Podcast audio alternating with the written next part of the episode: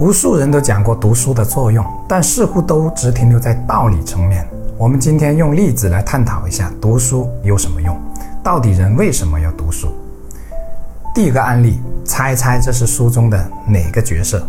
他是一部小说的主角，主角的孩子被狼吃掉了，于是呢，他经常跟人说。听的人呢，刚开始很同情他，可久而久之，人们开始变得心烦麻木。这个人是鲁迅笔下的，想起来了吗？对的，祥林嫂。这些年因为投资失败的事情，我接触过不少受害人，其中有一位很痛苦的大姐，不时向我诉苦，她就提到了祥林嫂这个人物。她的意思是，她不想成为祥林嫂。可现实中，很多人都活成了祥林嫂，却浑然不知。再来猜一个角色，这个角色时时都认为别人要吃自己，他患有迫害狂恐惧症，他看所有人都认为那些人要害他，甚至认为大哥也是要吃他，而且认为妹子就是被大哥吃掉的。妹子死之后，他大哥劝母亲不要哭，于是就想，大概是因为自己吃了。哭起来不免有点过意不去，想到了吗？依然是鲁迅笔下的小说，名字叫《狂人日记》，主角就是那位狂人。很遗憾的是，虽然现在不是封建社会，但我看到很多人都活成了狂人。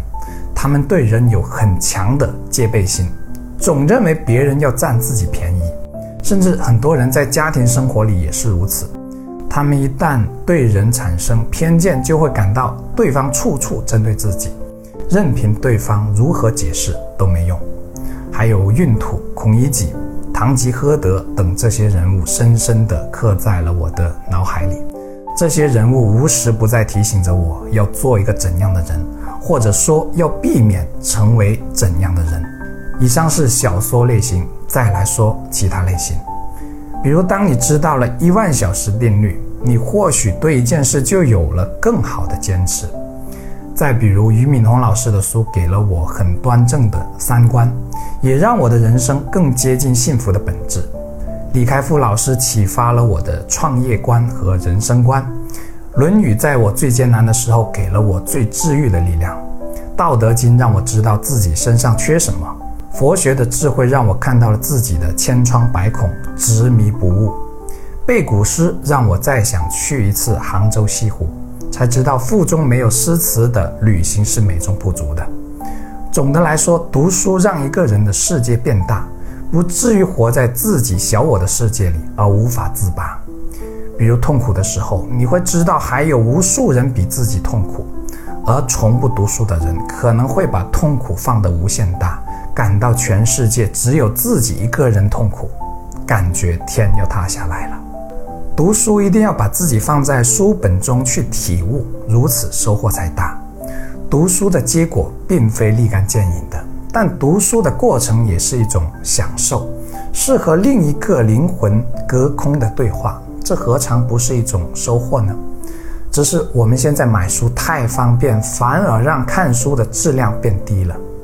随便看到一本看起来很鸡汤或者很励志的书就买，这真的不是什么好事情呢。现在书名党太多了，里面的内容基本是胡拼乱凑。其实还是那句话，我们真的不需要太多知识，初期可以广泛涉猎，但一定要回到把书读精的初衷上，否则知识可能会变成人生的累赘，因为你用不上。这种累赘甚至会让你越来越找不到方向。那读什么书好呢？我认为是读经典之作最好，因为经典之作才是真正经过时间考验的好作品。但直接读经典之作，我个人感觉门槛是挺高的。比如《论语》《道德经》《红楼梦》这些，你可能压根就看不进去。包括我。我的方法是找那些已经把这些经典读透了的大师写的或讲的书，这样你会少走很多弯路，可以最快触达最核心的东西，而且比直接读原文要容易很多。当然，也许有人会说，每个人的理解不一样，自己读原文才符合自己的经历，这是没有毛病的。但前提是你能读得下去，且有比那些大师更强更深的领悟能力。比如就两句，学而时习之，不亦说乎？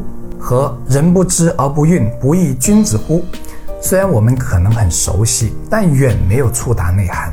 当你触达了内涵，你真的会感到醍醐灌顶，你才会知道在现实中自己要怎么做才能达到这两句话的境界。人之于文学，忧郁之于琢磨。读书就像打磨一块玉石，你是一块石头还是一块美玉，都在于你读过的书本当中。但前提是你要读对书，且让书中的内容真正抵达内心深处。我是谢明宇，关注我，一起解惑人生。